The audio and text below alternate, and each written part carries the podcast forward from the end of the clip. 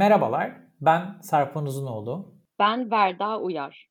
Nislab Turk Research Hub tarafından hazırlanan 3. podcast bölümümüze hoş geldiniz. Bu podcast'i NLTR Research Hub'ın 3. raporunun çıktılarını sizinle paylaşmak için kaydediyoruz. Bildiğiniz gibi ilk araştırmamız Türkiye'deki gazetecilik endüstrisinin istihdam pratikleri üstüneydi. İkinci araştırmamızda da doğrulama aktörlerini incelemiştik.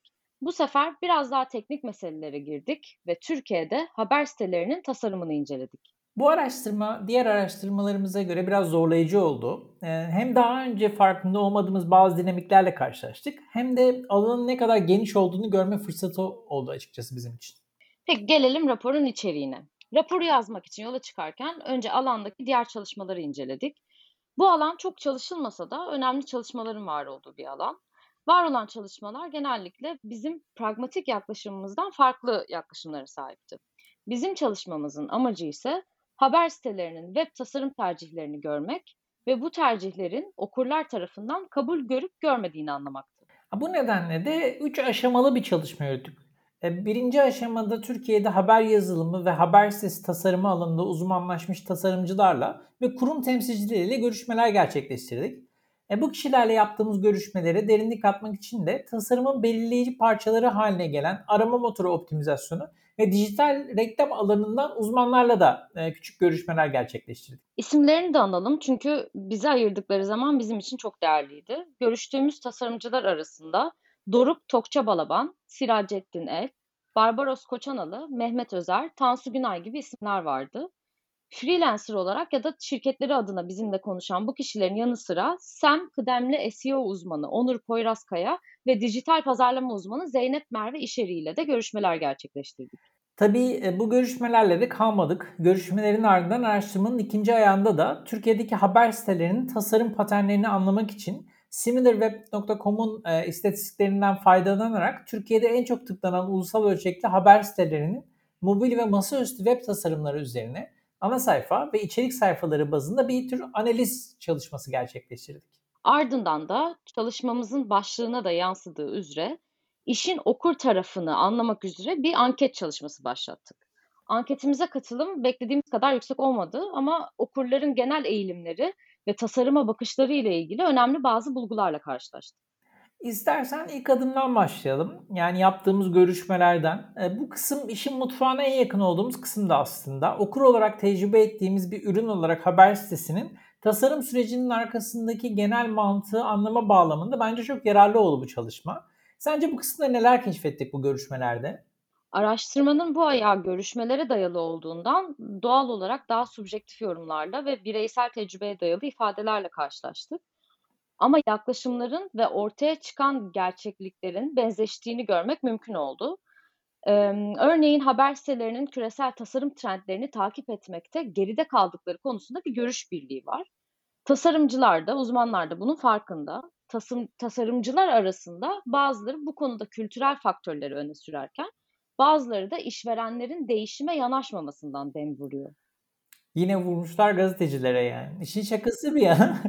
E, ben sektörel anlamda e, yeni ve farklı olanın deneme konusunda bir e, korku olduğu izlenimini aldım yani sektör içinde. gördüğüm kadarıyla da Türkiye'deki haber siteleri tasarımlarında alternatif seçenekleri değerlendirmekten biraz imtina ediyor. Yani özellikle az sonra değineceğimiz teknik detaylarda da e, duyacağı üzere haber sitesi denilince insanların aklına gelen böyle klişeleşmiş bir şablon var. Yani her şeyde o şablonla eşlensin isteniyor.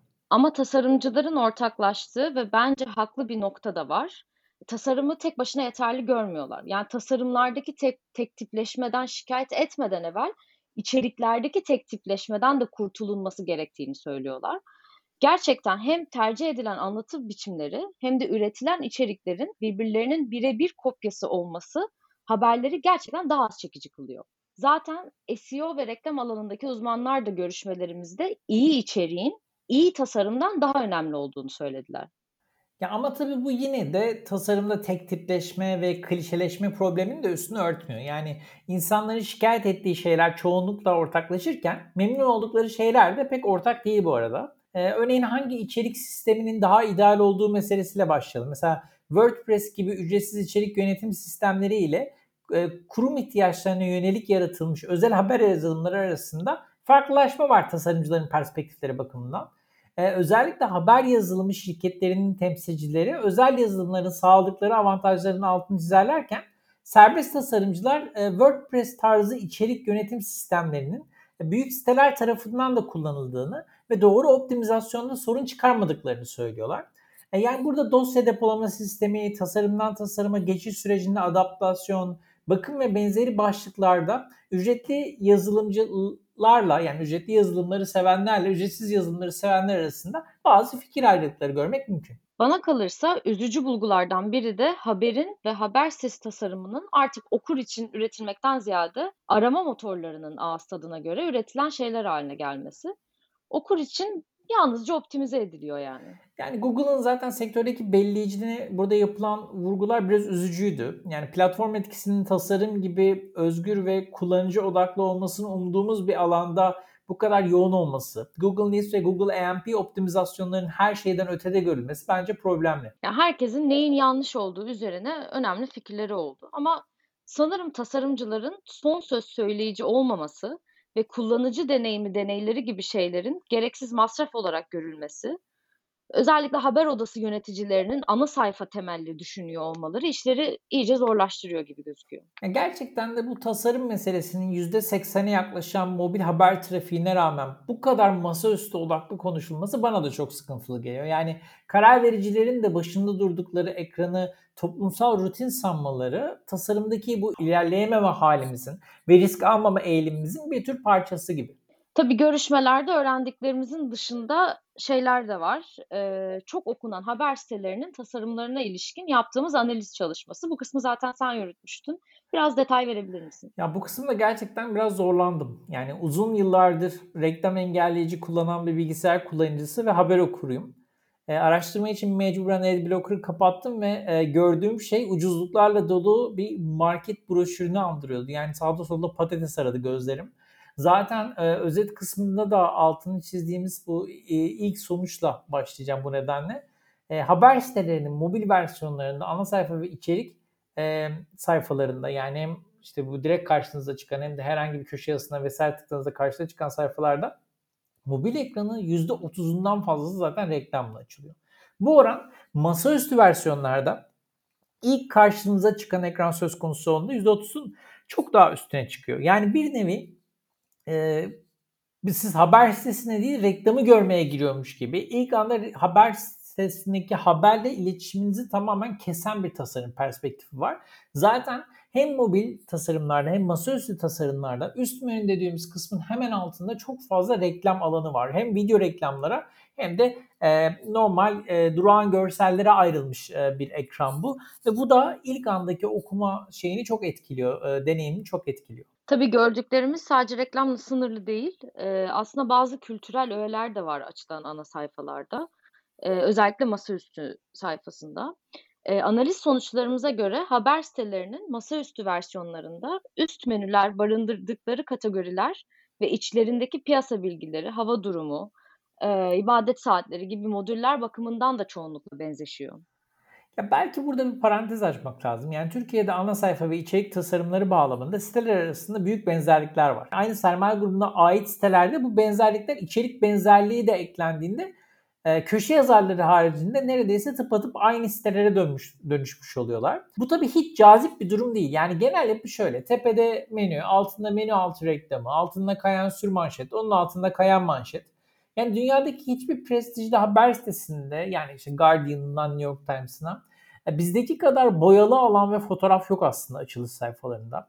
İnanılmaz bir kalabalık karşılıyor insan ana sayfalarda ve masaüstü tasarımda iç sayfalarda da durum çok farklı değil. Yani bir sadeleşme bekliyorsunuz ama reklamlar içeriğin arasına girmek suretiyle sürekli tasarımı işgal ediyor. Yani benzer içeriklerden özel modüllere e, derken yani kişinin e, sayfaya okumak amacıyla girdiği içeriğe ulaşmasının önünde çok büyük engeller var. Tabii bunlar site içi gezinmeyi artırmak için yapılıyor sözde ama mesela Türkiye'nin en büyük sitelerinde sekme oranının %50'lere kadar e, varmış olması aslında bu stratejilerin tutup tutmadığı konusunda fazlasıyla fikir veriyor hepimize. Yani yalnızca bizim görüşlerimiz değil, e, okur anketimizin sonuçlarından da görebildiğimiz üzere aslında okurlar da benzer şeyler söylüyor. Yani okurların çoğu reklam engelleyici kullanıyor ve haber sitelerindeki reklamların her yeri kaplamasından rahatsız oluyor. Eee, bazı modüller tamamıyla anlamsız bulunuyor onlar açısından. Örneğin haber sitelerinin yorum modülleri popülerliklerini yitirmiş durumda. Yani web sitesi içerisindeki yorum modülü kısmından değil artık sosyal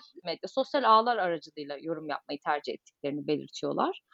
Yine okurlar içeriklerin arasına yerleştirilmiş reklamlardan da rahatsız ve aynı zamanda mesela galeri formatındaki tasarlanan içeriklerden rahatsız olduklarını söylüyorlar. Tabii bir de okurla ilgili şöyle bir gerçek de keşfettik. Okurun da bir hız arzusu var ve bu mit değil yani. Ee, yani bu sadece Google'ın işte e, algoritmik olarak istediği bir şey değil. Anketimize katılan okurların ezici bir kısmı sitenin hızlı açılmasının kendileri için mühim ya da çok mühim olduğunu söylediler. Ya bir de okur tasarımı takmıyor demek de yani burada doğru değil. Çünkü okurlar aynı şekilde iyi tasarlanmış bir haberin ilgilerini daha çok çekebileceğini de söylüyorlar. Bir de tasarım paternleri analizimizde yer alan modüllere ilişkin okurların taleplerini öğrenmeye çalıştık. Bence bu kısım da ilginç. Mesela son dakika bandı, hava durumu, piyasalar ve sonradan okuma için kaydetme modülü gibi modüller araştırmamıza katılan okurlar tarafından daha çok tercih ediliyor. Ama burçlar, rüya tabirleri gibi modüllere ise araştırmaya katılan okurların yani yaklaşımı biraz daha olumsuz. Yine de sektördeki genel kanı bu içerikleri okuma eğiliminin yüksek olduğu yönünde. Ya tabii bence bu bizim örneklemimizin de biraz dar olmasıyla da ilgili. Yani daha genel bir kullanıcı profiline daha az reklam engelleyici kullanımına rastlayabilirdik mesela. Veya e, namaz vakitleri gibi modüllere de talep daha düşüktü biliyorsun anketimizde.